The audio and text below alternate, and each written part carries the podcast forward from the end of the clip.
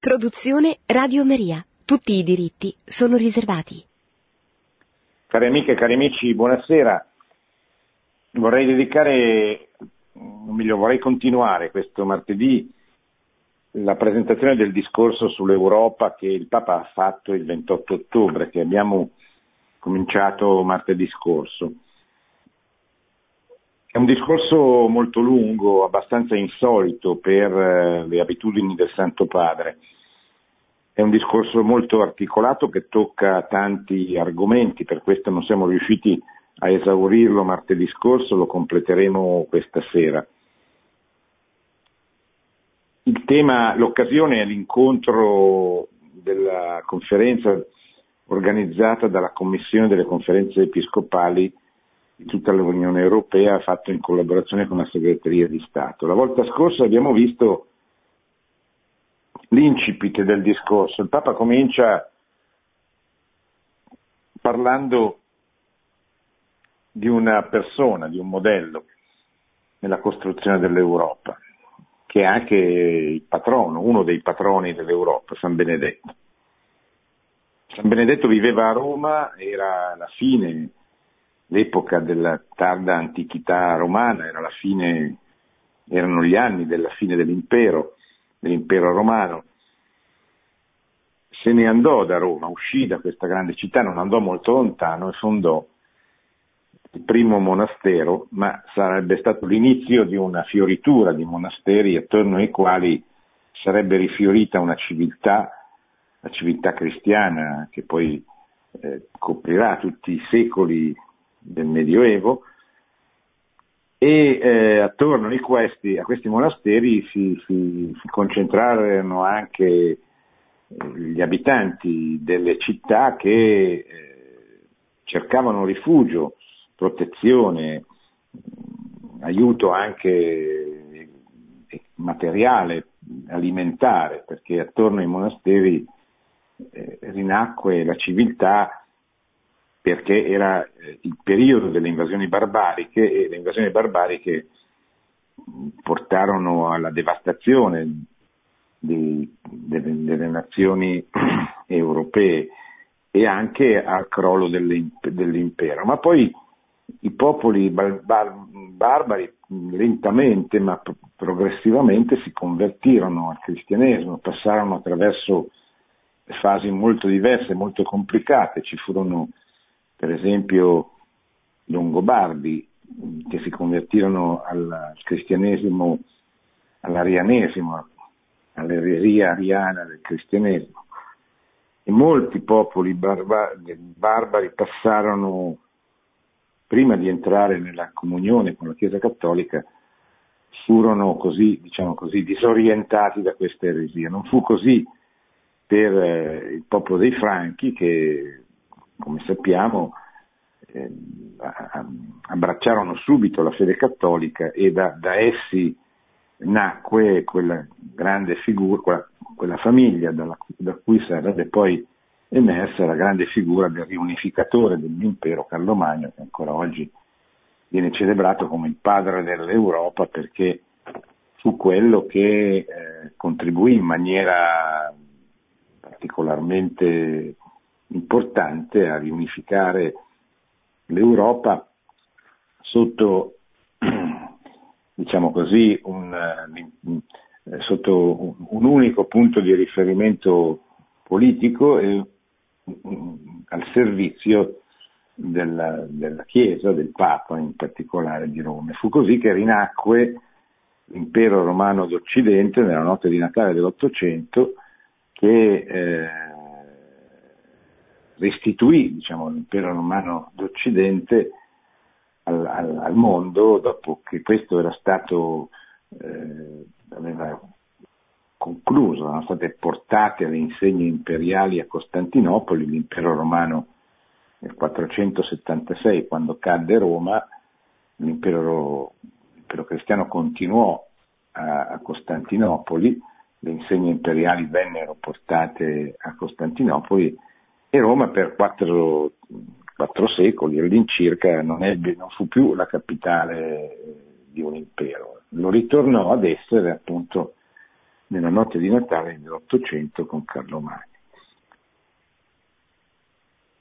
Il Papa celebra la figura di Benedetto, Benedetto esce da Roma, non va molto lontano, costruisce il primo monastero di una serie che poi appunto contribuirono e il Papa ricorda come eh, Benedetto pose al centro del proprio progetto la persona, che fu grande, la grande novità, diciamo così, del cristianesimo. Cioè l'uomo non è anzitutto un cittadino, non è un soldato, non è un servo, l'uomo è una persona. L'uomo è una persona che come tale deve essere riconosciuta dalle autorità senza che eh, ci siano discriminazioni riguardo al potere, riguardo alla ricchezza, riguardo alla razza.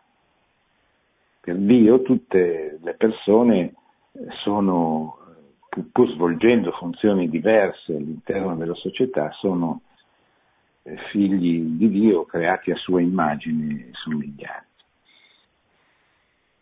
E l'Europa divenne cristiana così, su questa base, su questo fondamento che metteva insieme il cristianesimo con uh, il diritto romano, con uh, la grande filosofia dei greci, e con eh, così la forza che venne dalla conversione di questi popoli del nord, questi popoli barbari che avevano una grandissima vitalità.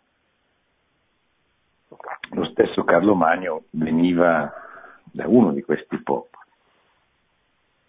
E, e questo permette, l'abbiamo visto martedì scorso, permette al Papa di dire eh, io la, la, traduco così, è un po' provocatoria, ma però rende l'idea. L'Europa non è l'Unione Europea, o meglio, l'Europa non è questa cosa che sta nascendo adesso. Leggo le sue parole. Il primo e forse più grande contributo che i cristiani possono portare all'Europa di oggi è ricordarle che essa non è una raccolta di numeri o di istituzioni, ma è fatta di persone Purtroppo si nota come spesso qualunque dibattito si riduca facilmente ad una discussione di cifre. Non ci sono i cittadini, ci sono i voti, non ci sono i migranti, ci sono le quote, non ci sono i lavoratori, ci sono gli indicatori economici, non ci sono i poveri, ci sono le soglie di povertà.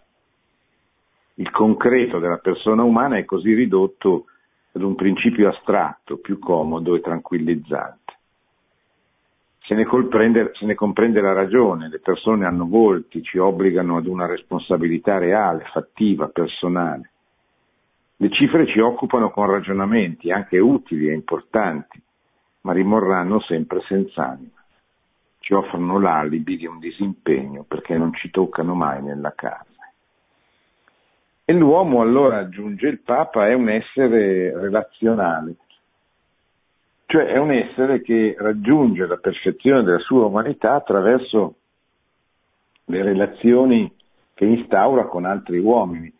Eh, per usare l'espressione di, di Aristotele, l'uomo è un animale politico, cioè è un essere che non è stato concepito, creato eh, per rimanere da solo, non è un individuo, è una persona, è una persona dove la, il Papa dice che i cristiani riconoscono che la loro identità è, è innanzitutto relazionale, no? le relazioni sono nella natura della persona umana e quindi sono importantissime perché, perché l'uomo creato a immagine e somiglianza di Dio, cioè è creato a immagine e somiglianza del Dio uno e trino. Eh, Dio non è eh, l'essere assoluto, il motore immobile che i filosofi avevano così eh, descritto in qualche modo. Eh, non è neanche eh, il Dio solo dell'Islam, per esempio, ma è il Dio uno e trino, dove l'amore, la relazione che intercorre fra le tre persone della Santissima Trinità è una caratteristica fondamentale e l'uomo creato a immagine e somiglianza di quel Dio trino, di quel Dio uno e trino, eh, esprime la sua relazionalità come una componente fondamentale della persona. Per cui dice il Papa, la famiglia che è il primo risultato della relazione, eh, che nasce dall'amore di un uomo e di una donna, è la prima comunità, dice il Papa, e rimane il più fondamentale luogo di tale scoperta, cioè della relazionalità. In essa la diversità è esaltata e nello stesso tempo è ricompresa nell'unità. La famiglia è l'unione armonica delle differenze tra l'uomo e la donna, che è tanto più vera e profonda quanto più è generativa, capace di aprirsi alla vita e agli altri. Parimenti una comunità civile è viva se sa essere aperta, se sa accogliere la diversità e le doti di ciascuno e nello stesso tempo se sa generare nuove vite come pure sviluppo, lavoro, innovazione e cultura. La famiglia è il luogo delle diversità, dell'accoglienza delle diversità. Uno che cresce in una famiglia normale, possibilmente numerosa, eh, capisce fin da subito dalla presenza dei fratelli, delle sorelle, che lui è, è uno, ma che accanto a lui ci sono persone, eh, fratelli e sorelle, completamente diverse da lui, eppure uguali, uguali e diverse. Guardando i suoi genitori coglie la diversità del papà dalla, dalla mamma e viceversa e apprezza questa diversità, perché è da questa diversità che eh, è su questa diversità che si fonda eh, la, la, famiglia.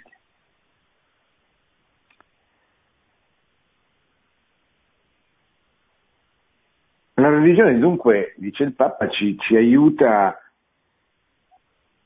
capire molte cose, anche dal punto di vista civile, anche dal punto di vista politico, anche dal punto di vista economico. Soltanto che eh, c'è stato qualcuno nella storia del nostro mondo, cioè di quel mondo che il Papa ha descritto prima, no? quando all'inizio dice nel tramonto della civiltà antica, mentre le glorie di Roma divenivano quelle rovine che ancora oggi possiamo ammirare in città, quel mondo che poi è rinato grazie è rifiorito grazie al cristianesimo, eh, ma dentro quel mondo, verso la fine del, del Medioevo, verso la fine dell'epoca cristiana, eh, si sono manifestate, si sono organizzate delle forze che hanno tentato, eh, ciascuna a suo modo, di espellere la religione dalla vita pubblica. Pensate per esempio al Rinascimento. Il Rinascimento è il primo tentativo, la, la, la prima modalità del, del, laicismo, cioè di eh, quella ideologia per la quale il cristianesimo deve essere relegato esclusivamente nella sfera privata delle, dei cittadini, de, delle persone, degli abitanti. Eh, Dio se c'è non esiste, è un fatto privato, non esiste come fatto pubblico. Dio se c'è, diceva un libro di Don Giussani, eh, Dio se c'è non c'entra, cioè non c'entra con la vita pubblica, al massimo è un, così, qualche cosa che interessa il singolo.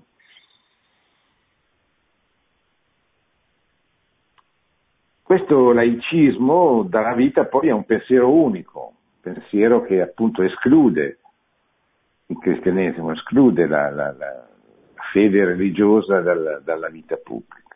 È quel mondo eh, che è nato nell'Ottocento, dopo la rivoluzione francese, dopo l'illuminismo, e la cui mentalità è ancora diffusa molto forte, molto nelle istituzioni, nella cultura, ancora oggi, no? Eh, soprattutto in alcuni paesi come il nostro dove eh, il laicismo è penetrato dopo l'epoca della rivoluzione francese, dopo il risorgimento, è penetrato proprio nel modo di essere della vita pubblica italiana. Eh, per esempio negli Stati Uniti d'America è molto diverso, cioè la presenza pubblica della religione è molto... Eh, qui da noi da una parte è presente dal, per le chiese, per l'importanza che ha sempre avuto la Chiesa cattolica, ma nella vita delle istituzioni, nella vita della politica, per esempio, il discorso religioso tendenzialmente viene espunto, viene relegato eh, nel, nel privato. A questo proposito il Papa dice ciò ci spinge a considerare il ruolo positivo e costruttivo che in generale la religione possiede nell'edificazione della società. Penso ad esempio al contributo del dialogo interreligioso nel favorire la conoscenza reciproca fra cristiani e musulmani in Europa. E se non ci fosse questo sforzo di conoscersi, di capirsi, di capire anche le, le profonde diversità che esistono fra le due religioni e in generale fra le diverse religioni, ma se non ci fosse questo sforzo di dialogo, intendendo per dialogo la ricerca della verità, non la ricerca del compromesso a tutti i costi. Poi può esserci sul piano temporale, politico, un compromesso, ma il dialogo di per sé è la ricerca della verità. La verità esiste, la verità noi la possiamo cercare, la verità se noi la cerchiamo la troviamo. Ma se non c'è questo, se non ci fosse questo dialogo, se non ci fosse questo, questo ricercare la verità insieme alle persone che hanno un'altra fede, un'altra religione, eh, l'alternativa sarebbe lo scontro, la contrapposizione, la guerra. Eh, questo la Chiesa non lo ha mai cercato né, né voluto, anche se eh, ci sono stati i tempi delle crociate, per esempio, ma non erano, la Chiesa allora ha immaginato che questo fosse l'unico modo ormai possibile per permettere eh, ai pellegrini di raggiungere il Santo Sepolcro, per proteggerli, per eh, proteggere anche la civiltà cristiana dalle scorrerie dei, dei pirati e delle forze islamiche che avanzavano, cercavano di avanzare in tutta, in tutta l'Europa. Ma di per sé, soprattutto oggi, la Chiesa cerca di parlare con, con, li, con i diversi, con le altre persone. E questo è un contributo importantissimo perché se non ci fosse questo sforzo, questo tentativo, appunto ci sarebbe lo scontro. E lo scontro è una tragedia, soprattutto nell'epoca moderna. Ogni, ogni conflitto oggi rischia di degenerare in un conflitto nucleare che permetterebbe, che, che renderebbe possibile la scomparsa di intere nazioni, la morte di decine di milioni di persone. Ecco, quindi noi vediamo qui, ma è solo un aspetto, pensate soltanto i benefici che il cristianesimo ha portato nella, nell'arte. No? Pensate come al, al, turismo religioso del nostro paese, al turismo non religioso, al turismo nel, nostro paese. Cosa vengono a vedere i giapponesi, o i cinesi, o i russi? Vengono a vedere ciò che il cristianesimo ha prodotto nel corso dei secoli. Vengono a vedere essenzialmente le chiese, o i castelli, o le città le città d'arte che però sono tutte costruite attorno alle cattedrali, al Duomo, a questi, pensate alle opere d'arte, pensate so, alla Divina Commedia o ai Promessi Sposi, pensate a Giotto, pensate alle bellezze della scultura rinascimentale, della pittura. Pensate alla musica, come la musica classica abbia prodotto eh, opere su opere, testi su testi, ispirandosi così, a delle trame religiose, eccetera. Ecco, tutto questo è ciò che il cristianesimo ha prodotto nel corso dei secoli e ha fatto, che ha fatto sì che nascesse una civiltà i cui resti ancora oggi sono l'oggetto dell'80% del, del turismo. I turisti vengono a vedere queste cose, fanno, fanno file di centinaia di metri per vedere l'ultima cena del Cenacolo qui a Milano, o per andare a, a Firenze a vedere il fior fiore della, dell'architettura, delle chiese o dell'arte, o meglio ancora a Roma, e tutto questo ha un'origine indubbiamente religiosa. Allora il Papa dice, purtroppo un certo pregiudizio laicista ancora in auge non è in grado di percepire il valore positivo per la società del ruolo pubblico e oggettivo della religione, preferendo relegarla ad una sfera meramente privata e sentimentale.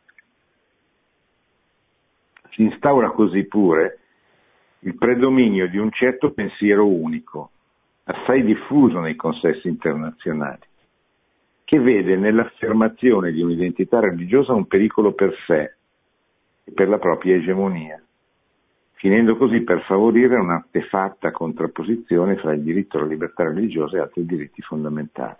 C'è un divorzio fra loro.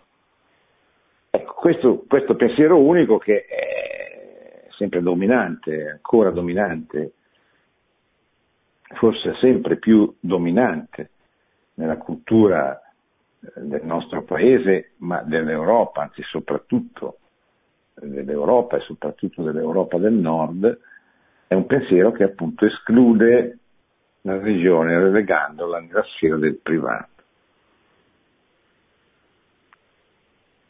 Allora, il Papa dice invece l'Europa, sia per la sua storia, sia per il suo futuro, è strettamente legata al cristianesimo.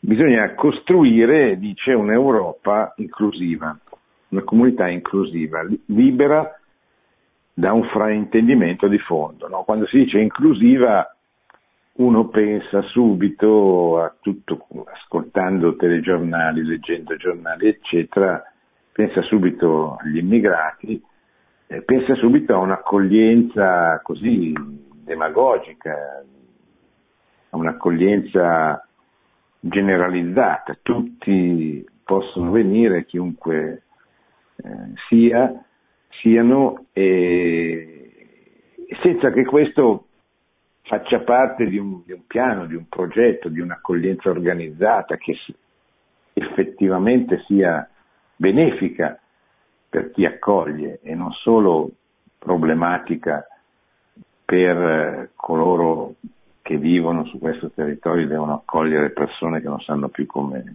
come gestire poi. Allora dice il Papa, inclusione non è sinonimo di appiattimento indifferenziato, al contrario, si è autenticamente inclusivi allorché si sanno valorizzare le differenze, assumendole come patrimonio comune e arricchente. In questa prospettiva i migranti sono una risorsa più che un peso. I cristiani sono chiamati a meditare seriamente l'affermazione di Gesù, ero straniero mi avete accolto.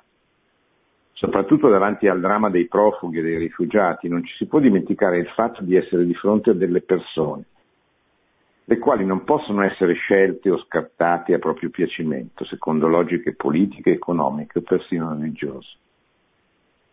Tutto ciò, continua il Papa, non è in contrasto con il dovere di ogni autorità di governo di gestire la questione migratoria con la virtù propria del governante, cioè la prudenza, che deve tener conto tanto della necessità di avere un cuore aperto, quanto della possibilità di integrare pienamente coloro che giungono nel Paese a livello sociale, economico e politico. Non si può pensare che il fenomeno migratorio sia un processo indiscriminato e senza regole, ma non si possono nemmeno ergere muri di indifferenza o di paura. Da parte loro gli stessi migranti non devono tralasciare l'onere, di, gra, l'onere grave di conoscere, rispettare e anche assimilare la cultura e le tradizioni della nazione che li accoglie. E qui vedete molto realismo, molta prudenza, non sembrano le parole del Papa perché le parole del Papa vengono fraintese abbastanza quotidianamente dai giornali, dai mezzi di comunicazione, dalla RAI, da, insomma, dai programmi televisivi. No? Il Papa sembra che sia diventato una sorta di demagogo che dice accogliamo tutti, eccetera. Il Papa non ha mai detto, una, questo che vi ho letto lo ha detto in altre occasioni anche, eh, cioè non si deve accogliere indiscriminatamente perché sarebbe un danno non solo per chi accoglie ma anche per chi viene accolto, perché eh, poi alla fine per aiutare tutti non si riuscirebbe ad aiutare nessuno. E allora questo, eh, ritorniamo su questo punto, dice c'è un dovere di, di essere inclusivi, cioè c'è un dovere di di accoglienza, certo c'è un dovere di accoglienza, tanto c'è un dovere privato, il cristiano non può non essere accogliente nella misura in cui può ed è capace. Eh, se noi abbiamo di fronte una persona che soffre la fame, noi dobbiamo aiutarla, non è che possiamo scegliere se. Nella misura in cui lo possiamo fare dobbiamo aiutarla. Diverso l'atteggiamento di uno Stato. Uno Stato deve aiutare nella misura in cui è nelle sue possibilità. E quindi deve aiutare quelli che può aiutare, quindi deve avere una predisposizione alla generosità, ma sa perfettamente che non può aiutare tutti, soprattutto quando eh, si assiste a delle migrazioni enormi come interi popoli, come sono quelle che stanno avvenendo e che stanno un po' cambiando gli equilibri, i connotati del, del nostro del paese nostro, ma anche di, di, di, dell'Europa in generale. Quindi questi due aspetti, qual è la formula? Non c'è una formula, cioè non c'è una formula matematica che dice come risolvere questo problema è un compito che deve essere esercitato dal governante con la prudenza che Dio gli dà in quanto governante, cioè c'è una grazia di Stato per i governanti che consiste prevalentemente nel, nella capacità di, di, governare i processi secondo la virtù della prudenza, che è la prima virtù politica, è la virtù politica per eccellenza. Naturalmente questo significa essere solidali, non, non, eh, nessuno pensi che la solidarietà, che è un principio fondamentale della dottrina sociale della Chiesa, accanto alla sussidiarietà, eh, possa essere un optional. Cioè, I cristiani e gli uomini politici cristiani non possono non praticare la solidarietà certamente devono capire a chi, quanto e come praticarla. Essere comunità, dice il Papa, implica infatti che ci si sostenga a vicenda e dunque che non possono essere solo alcuni a portare pesi e compiere sacrifici straordinari, mentre altri rimangono arroccati a difesa di posizioni privilegiate. Un'Unione Europea che nell'affrontare le sue crisi non riscoprisse il senso di essere un'unica comunità che si sostiene e che si aiuta e non un insieme di piccoli gruppi di interesse, perderebbe l'Unione Europea non solo una delle sfide più importanti della sua storia, ma anche una delle più grandi opportunità per il suo avvenire. E qui rientriamo sempre sul tema dell'Unione Europea, che, che del resto è centrale, perché stiamo parlando di Europa e oggi chi sta cercando di costruire l'Europa sono i, coloro che dirigono l'Unione Europea. No? Purtroppo il pensiero va subito a come l'Italia sia stata abbandonata in questi anni di fronte alla questione immigratoria. Cioè gli altri paesi sono capaci di parlare, di dire che bisogna accogliere tutti, poi di fatto non accolgono nessuno. Eh, la Francia chiude la frontiera di Ventimiglia, l'Inghilterra chiude la frontiera della Manica, la Germania prende un numero privilegiato di immigrati lì, facili da inserire nelle proprie strutture, poi chiude le frontiere e tutti gli altri si difendono dai problemi successivi inerenti alla, alle ondate migratorie costruendo muri, eh, attivando eh, delle, delle, delle, dogane, delle, dei confini presidiati che, che, impediscano di passare ai, agli immigrati clandestini, cioè senza un regolare permesso. Allora questi stati di fatto lasciano solo l'Italia, la Grecia, un po' la Spagna a far fronte all'ondata immigratoria. Oltretutto chi, eh, secondo una regola che sicuramente si, ha, si, spera che verrà cambiata, per, per la quale il migrante va diciamo così, affrontato, va gestito nel paese dove chiede l'asilo politico, dove chiede di essere accolto, eccetera, il che significa che il grande peso del, dell'immigrazione grava quasi esclusivamente sull'Italia. E questo non è il modo di fare l'Europa, cioè questa è un'Europa senza solidarietà, l'Europa di chi crede di potersela cavare tirando fuori qualche milione, ma non, qui non è un problema economico, comunque non è solo un problema economico, ma è proprio un problema strutturale. Cioè è, è tutta l'Europa che dovrebbe farsi carico di questa straordinaria immigrazione di milioni e milioni di persone che rischia di destabilizzare dei paesi. Ma come siamo arrivati a questo? si chiede il Papa. Cioè, come siamo arrivati al pensiero unico, al laicismo? Come siamo arrivati all'espulsione della religione dalla vita pubblica? Perché oggi nel nostro paese ci sono delle leggi così profondamente contrarie alla legge naturale, quindi anche al cristianesimo? Cioè, come si è arrivati a questa malattia della società che è certamente una società caratterizzata dal, dal suo rifiuto del cristianesimo. E il Papa dà un, una lettura, una lettura molto importante.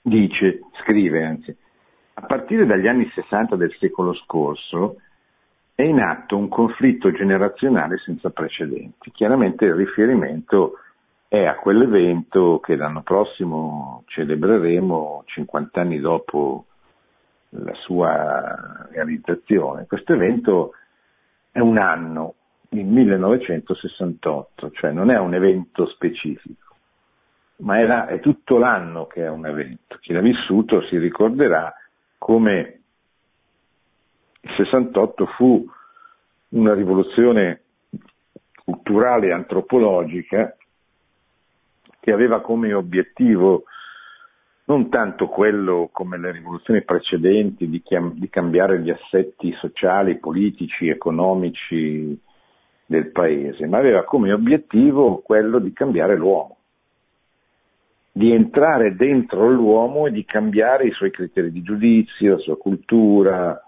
suo modo di essere, il suo modo di relazionarsi, soprattutto per quanto riguarda eh, i rapporti con l'altro sesso, quindi ci fu una, una rivoluzione culturale molto netta, dentro la quale ci fu un'altrettanto netta rivoluzione sessuale che aveva come obiettivo quella di mettere in contrapposizione i genitori con i figli, gli uomini con le donne, i giovani con i vecchi, i professori, i docenti con i discenti, cioè di innestare sostanzialmente una, un sostitutivo, di innestare nel corpo sociale un sostitutivo alla lotta di classe che doveva essere sostituita con altre forme di contrapposizione dialettica. Voi sapete che la rivoluzione, cioè il processo di disgregazione della società, ha bisogno di un nemico costantemente, cioè ha bisogno di, un, di innestare un meccanismo dialettico, la famosa dialettica, il materialismo dialettico di Carlo Marx, è, così, è il motore della rivoluzione. Ma eh, finita la, la, la rivoluzione industriale, intervenuta la rivoluzione tecnologica, con la scomparsa della classe operaia, eh, l'idea della lotta di classe che ha animato, attraversato tutto il Novecento, diciamo così, a seguito dell'ideologia marxista, doveva essere sostituita con altre forme di lotta e di contrapposizione dialettica, che sono state trovate appunto giovani contro vecchi, maschi contro femmine, cioè, la rivoluzione sessuale, ma in modo particolare quello che il, Papa, il Papa chiama il conflitto generazionale. Ora, il 1968 è un grande conflitto generazionale. La lotta di classe venne sostituita dalla lotta dei giovani contro i vecchi e quindi dalla messa in discussione del principio di autorità. Eh, l'autorità è presa di mira a partire dal 68 non quando sbaglia o se sbaglia, ma è presa di mira in quanto autorità, perché il modello ultimo in cui questa rivoluzione tende è il modello anarchico che abbiamo visto spesso scritto sui muri in questi anni, in questi decenni, né Dio né padre né padrone. E quindi l'ateismo, o comunque la riduzione della, della religione a fatto privato, la lotta contro il padre, il padre è diventato certamente il padre assente, come titola un libro di Claudio Riseno, il padre debole, il padre che non c'è, che se c'è fa i fatti suoi, padre incapace di assumersi le sue responsabilità.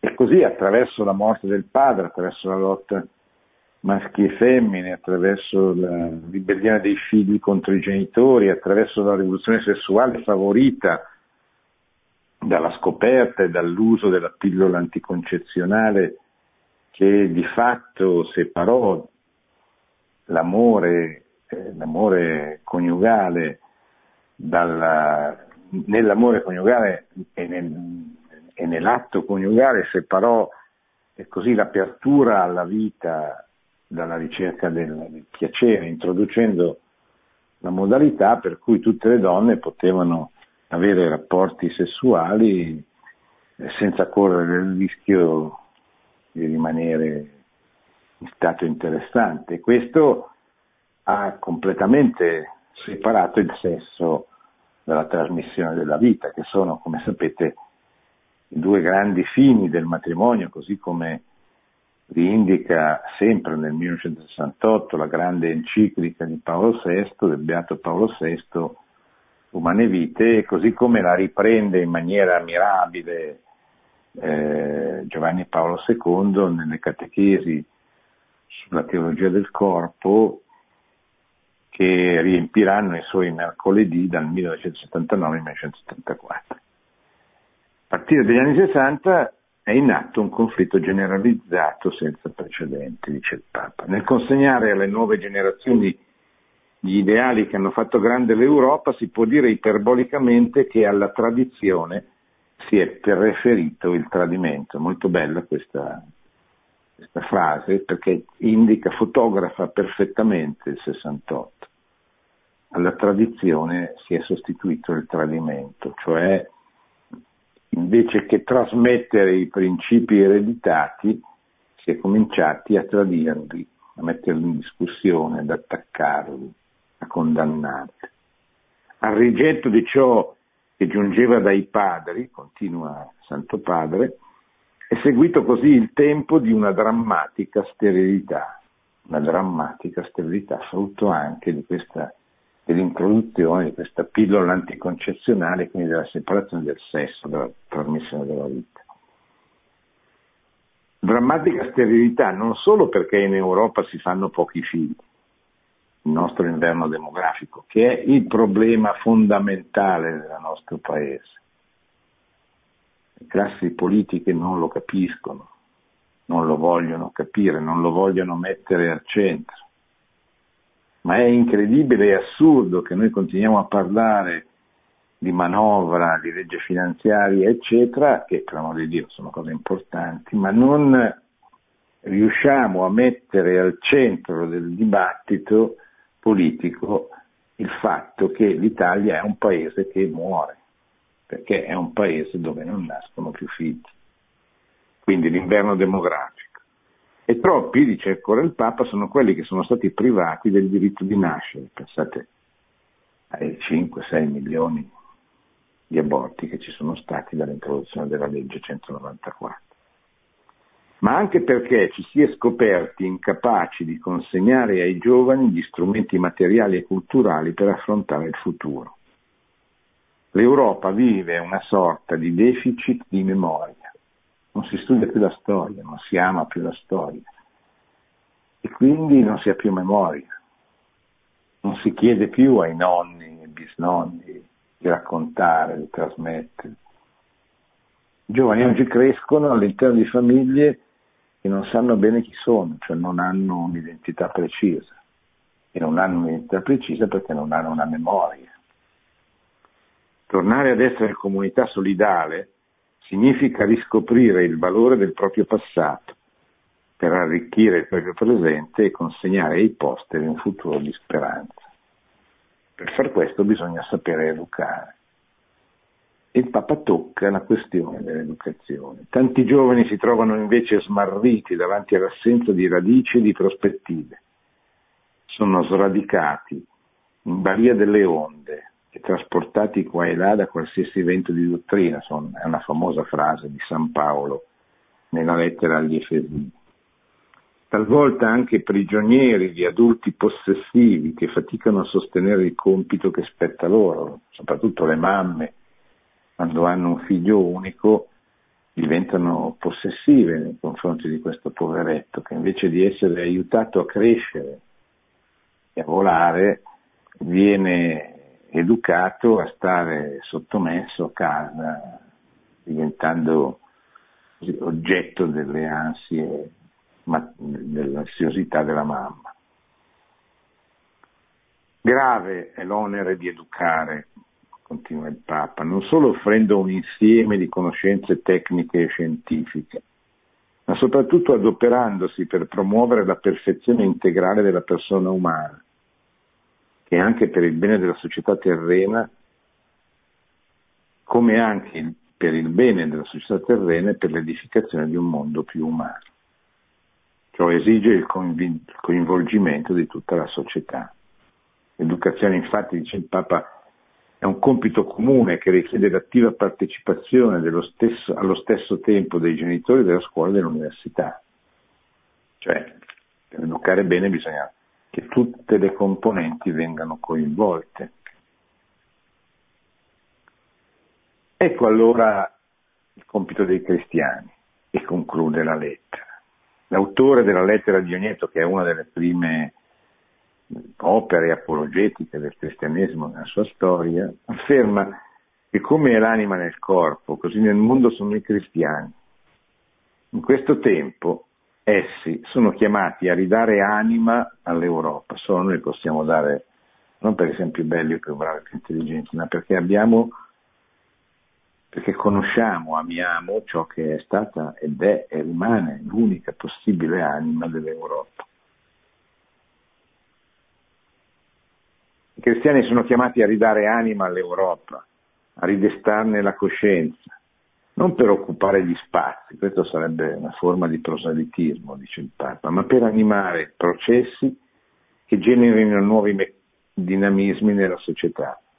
È proprio quanto fece San Benedetto, non a caso da Paolo VI proclamato patrono d'Europa. Egli non si curò di occupare gli spazi di un mondo smarrito e confuso. Sorretto dalla fede, egli guardò oltre e da una piccola spelonca di Subiaco, dove cominciò a fondare il primo monastero, diede vita ad un movimento contagioso ed inarrestabile e ridisegnò il volto dell'Europa. Egli che fu messaggero di pace, realizzatore di unione, maestro di civiltà, mostri anche a noi cristiani di oggi come dalla fede sgorga sempre una speranza lieta capace di cambiare il mondo. Una speranza lieta. Questo è molto importante perché queste parole che sono una spinta ad essere missionari, a volere nuovamente evangelizzare questo mondo che muore, può essere fatta, può essere fatta, purché eh, noi si abbia la, noi cristiani abbiamo la consapevolezza che dobbiamo essere dei portatori di gioia. Se non siamo dei portatori di gioia nessuno ci prenderà sul serio, nessuno vorrà venire a piangere in, una, in un pezzo di mondo che invece dovrebbe essere capace di fare il contrario, di quello che il mondo oggi porta a fare gli uomini. Cioè, piangere, lamentarsi, disperarsi, senza fiducia nel futuro, senza fiducia in nessuno, senza speranza. Noi la speranza ce l'abbiamo, è fortissima, perché non è fondata sulle nostre forze, sulla grazia e la potenza di Dio. Quindi siamo, i cristiani sono capaci, sono potenzialmente in grado di restituire all'Europa un'anima perché possa crescere veramente come, come Dio vuole che cresca.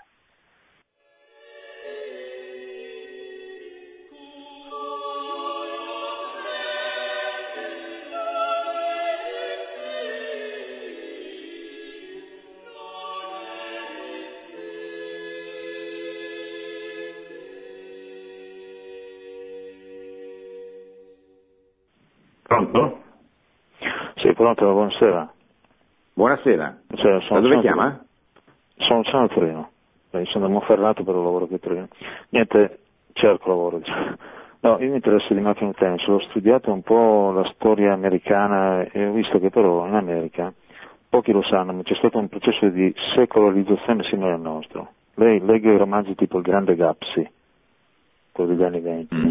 dove faceva vedere già una gioventù che è alcolizzata, che e, e, infatti Henry Ford aveva denunciato questo, cioè aveva criticato fortissimamente questo problema del consumismo dei ricchi, dei cetti viziati, come, che erano cattivo esempio anche per la classe operaia americana, eh, che lui proprio era contrarissimo a questa cosa Ford.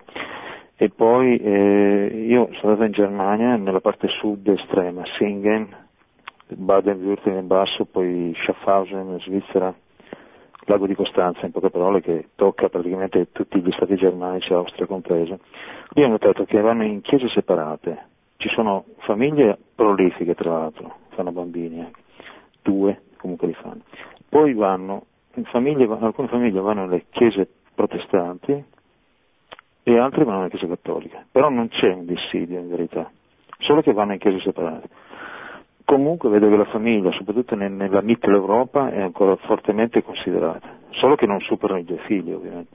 Io vedo un declino soprattutto per, per eh, quasi la morte delle classi dirigenti spagnole, italiane e greche. Io vedo questo problema di questi popoli qui, perché sono morte proprio le classi dirigenti, cosa che non è avvenuta invece nella Mitteleuropa. Quindi la speranza secondo me, la speranza secondo me viene da lì, dalla Mitteleuropa. Ma sa, la speranza viene da Dio, cioè, viene dagli uomini che credono in Dio che ovunque siano possono ricominciare. Eh, non, la settar- non la renderei così settoriale. La speranza certamente eh, ci sono dei paesi, delle nazioni che hanno resistito di più al processo di scristianizzazione, di secolarizzazione, e, cui anche l'Italia, onestamente bisogna dirlo, perché noi siamo un paese molto più capace di affermare i principi fondamentali anche con dei gesti pubblici. Pensate ai Family Day. I Family Day hanno portato in piazza milioni di persone e non sono riusciti nell'intento di fermare le leggi sul matrimonio omosessuale, però hanno dimostrato che esiste un popolo che ama la famiglia e che vuole difenderla, che è capace di fare anche dei sacrifici per difenderla.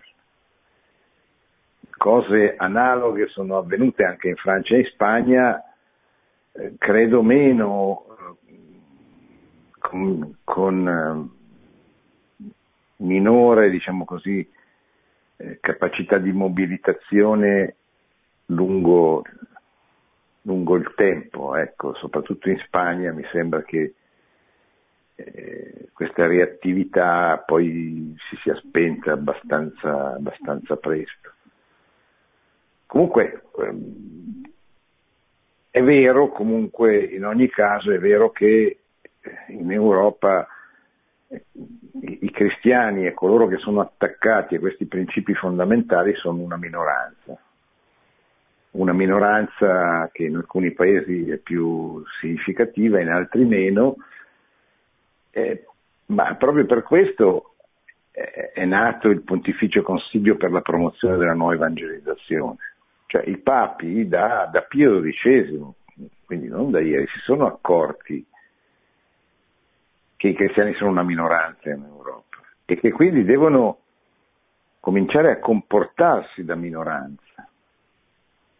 Cioè eh, entrare nell'ottica missionaria non tanto della difesa di quello che c'è, ma della riproposizione di quelle verità che sono state escluse dalla vita pubblica o comunque eh, che sono di fatto dimenticate da una buona parte della popolazione, che quindi vanno riproposte, riannunciate, reinsegnate.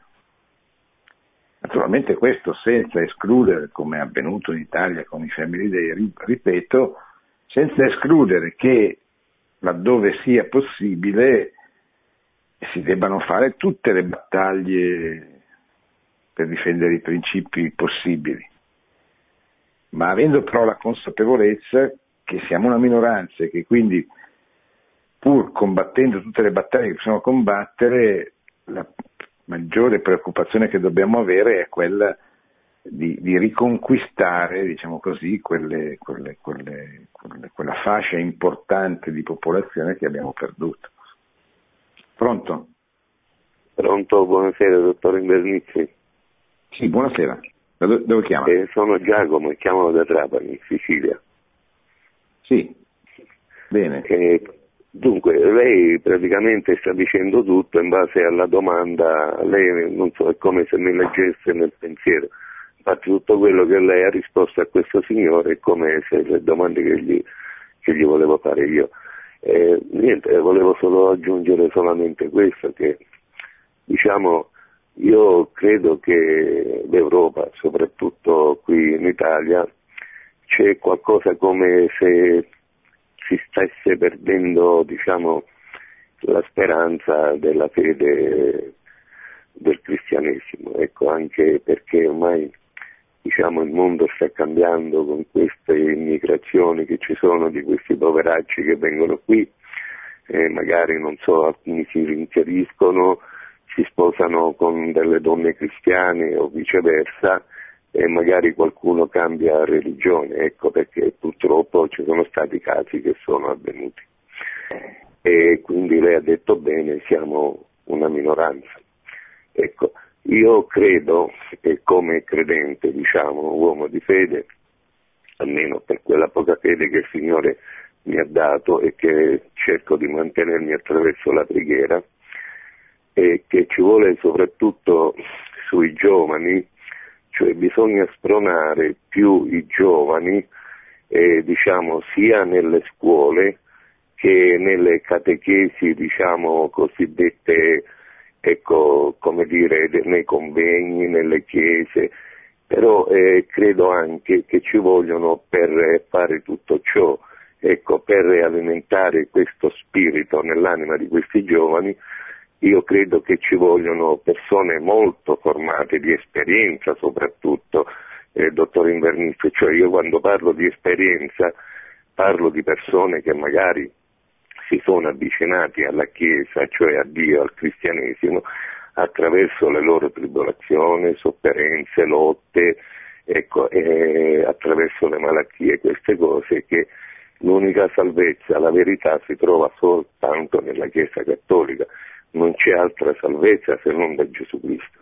Ecco, ma a prescindere da tutto ciò, forse, forse magari questa minoranza che noi siamo del cristianesimo, diciamo, si può espandere, ecco, perché sa, la fede, come dire, fa crollare le mura di Gerico, ecco, tutto qua.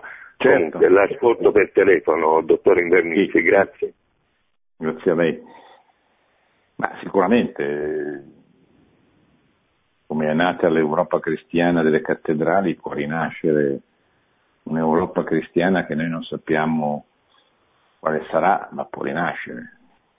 E noi dobbiamo metterci a disposizione, poi è Dio che fa, che converte i cuori, che vince le battaglie. E- però ha bisogno di un esercito, cioè ha bisogno ha avuto bisogno di 12 apostoli, poteva fare senza, ha scelto di passare attraverso quella modalità umana, no? le cause seconde che siamo noi. E noi dobbiamo metterci a disposizione, poi certamente cose succedono. Infine il mio cuore immacolato trionferà, la Madonna Fatima ci ha promesso l'avvento del suo regno. Cioè, ci ha promesso un tempo di pace in cui gli uomini riconosceranno la verità che salva, riconosceranno che, che Dio è il Signore della che Cristo è il Signore della storia e attraverso la mediazione del cuore immacolato di Maria lo, lo adoreranno, cioè lo metteranno al centro della loro vita. Questo, questa è la grande speranza che viene dalle apparizioni di Fatima, alla quale noi dobbiamo sempre guardare, soprattutto nei momenti di scoraggiamento. Pronto? Pronto? Pronto? Pronto? Pronto, buonasera. Bu- Buonasera. Sono, sono Nicola che chiamo da Busto Arsizio. Io volevo Sì. fare alcune osservazioni, eh, soprattutto eh, sugli argomenti che lei ha trattato per quanto concerne soprattutto la diffusione del cristianesimo in, in Europa. E io ritengo che storia, dal punto di vista storiografico eh, noi abbiamo avuto, um, io mi riferisco soprattutto alla battaglia di Lepanto e soprattutto eh, la, la- la- guerra che c'è stata tra cattolici e soprattutto eh, i Mori in Spagna e anche la battaglia di Vienna che ha permesso eh, di bloccare soprattutto storicamente un eh, dominio eh, musulmano sull'Europa in modo tale che eh, l'Europa proprio attraverso questa, quel, quel tipo di interventi che sono stati anche bellici, diciamo così, ha permesso a oggi di avere un'Europa eh, diciamo, cristiana eh, come è quella attuale. Il problema, qual è il problema? Il problema è che nel corso soprattutto degli anni, e qui condivido, sì, condivido benissimo il fatto, abbiamo voluto sostituire eh, diciamo, Dio al centro della storia, soprattutto dei popoli, dicendo che l'uomo poteva fare a meno di un Dio. E, e- e da qui poi sono nate tutta una serie di situazioni eh, mascherate con, diciamo così, con problematiche di tipo economiche, ma, so- ma anche e soprattutto del fatto che eh, eh, sono nate delle ideologie che eh, hanno proprio dall'Europa stessa, quindi facciamo l'esperienza del nazismo, facciamo l'esperienza del comunismo e facciamo anche, diciamo anche, soprattutto quelle derive autoritarie che ancora tutt'oggi stanno emergendo, soprattutto eh, in alcuni paesi dove il razionalismo di alcuni gruppi politici sta portando a una, una, divisione dell'Europa che noi non vogliamo dal punto di vista che, che non è una, una, un'accettazione cristiana dell'accoglienza e del porre Dio al centro della, della nostra storia come punto di riferimento e, e, e, quindi noi oggi abbiamo questi fenomeni, quindi abbiamo, abbiamo cercato soprattutto a livello economico di creare una politica che permettesse ai popoli di soffrire e quindi di creare una specie di dicotomia tra paesi che stanno bene e paesi che soffrono, quindi in sì. caso anche Ci sono Europa. delle altre domande che vorrei, se, se riesce a, a sintetizzare un pochino perché ci sono delle altre persone che stanno aspettando di parlare al telefono, quindi sarebbe utile essere un po' più sintetici. Comunque sono d'accordo certamente con quello che dice lei, eh, il problema comincia con la rottura dell'unità della fede in Europa eh, che passa attraverso la riforma e prima ancora il rinascimento che indebolisce proprio soprattutto le classi dirigenti che si allontanano dall'ortodossia, dalla, dalla fede, eccetera. Eh, questo però non, non, deve farci immaginare che sia impossibile, farci pensare che sia impossibile risalire la china, si può, ecco, è possibile. Dio non è, non è diventato avaro di grazia, anzi, eh, siamo noi che dobbiamo cominciare a chiederlo. Ecco. Pronto? sono Aldo da Reggio Calabria, eh, praticamente eh, ho, aprendo il computer ho visto che c'è una proposta di legge di circa 180 euro a figlio, praticamente 200 euro a figlio da 0 a, 4, a 3 anni, dai 3 anni a 18 anni 150 eh, euro a figlio e poi dai 18 anni a 26 anni 100 euro. Questo per tutti, per tutti, pubblico e privato, fino a 30.000 euro di ISE. Quindi è una cosa enorme. Eh, certo, aboliranno tutti i bonus bebè, quelli annuali. L'aggravio per lo Stato è solo di 2 miliardi di euro. Varando questa cosa e eliminando tutti, è una cosa enorme, enorme che aiuterà molte le famiglie, c'è un'inversione di rotta. Io ultimamente ieri sono stato dal sindaco della città, c'era un convegno sulla Costituzione, sinteticamente ho, ho scritto queste cose e poi ho chiesto un'altra cosa per le mamme che lavorano a part e gliel'ho dato al sindaco della città che è del PD, dico fai approvare subito questa cosa che è una cosa enorme proprio. Sì, ma senta, eh, adesso è un pochino fuori tema, nel senso che noi stiamo parlando dell'Europa, certamente lei eh, si riferisce al dramma del, dell'inverno demografico che attraversa l'Europa e in particolare il nostro paese. Ci sono diverse proposte di legge che peraltro non avranno nessuna attuazione perché il governo sta per cadere e quindi se ne, parlerà, se ne riparlerà nella prossima legislatura.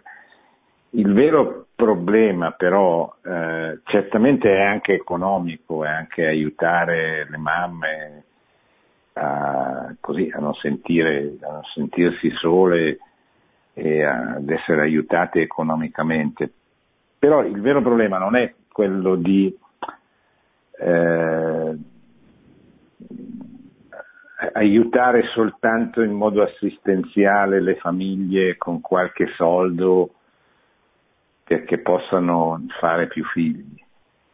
Il problema è, è culturale, cioè è radicale, cioè deve essere cambiata completamente la cultura della famiglia. La famiglia deve essere riconosciuta come la cellula fondamentale della società quale è e quindi dal punto di vista fiscale, dal punto di vista educativo, dal punto di vista economico, i genitori devono essere riconosciuti come i, diciamo così, l'asse portante del paese, devono essere loro a scegliere come educare liberamente i loro figli senza aggravi economici, buona scuola, devono essere loro a essere riconosciuti come gli artefici se fanno dei figli di una di, di, un, di, una causa di progresso per la società, quindi devono essere aiutati, sostenuti, incoraggiati economicamente, ma non solo economicamente. Cioè noi oggi viviamo dentro una cultura dove la gravidanza è guardata come un problema, un peso, una malattia, ma tutto questo è frutto di una, di una cultura che si è diffusa, per cui eh, si presta più attenzione agli animali, adesso stanno facendo addirittura il partito degli animalisti, eh, invece che diffondere una cultura di, di protezione e di sviluppo dei bambini, dei neonati, delle famiglie, eccetera. Quindi eh, questo è il, il problema. Poi si deve anche arrivare ad una fase concreta, cioè di aiuti concreti, eccetera. Ma è veramente il problema culturale che è quello centrale, che non viene affrontato. Cioè, fin, fin tanto che noi non riusciremo a mettere la questione dell'inverno demografico al centro della vita pubblica, al centro del dibattito politico, al massimo verranno fatte delle iniziative spot di assistenza di sostegno economico che però non possono risolvere il problema. Ecco. Bene, siamo arrivati al termine, mezzanotte, grazie a tutti coloro che sono intervenuti, grazie a Marco in regia, vi ricordo che i programmi della radio continuano, fra pochi minuti la recita del Santo Rosario, buonanotte e buona settimana a tutti. Produzione Radio Maria, tutti i diritti sono riservati.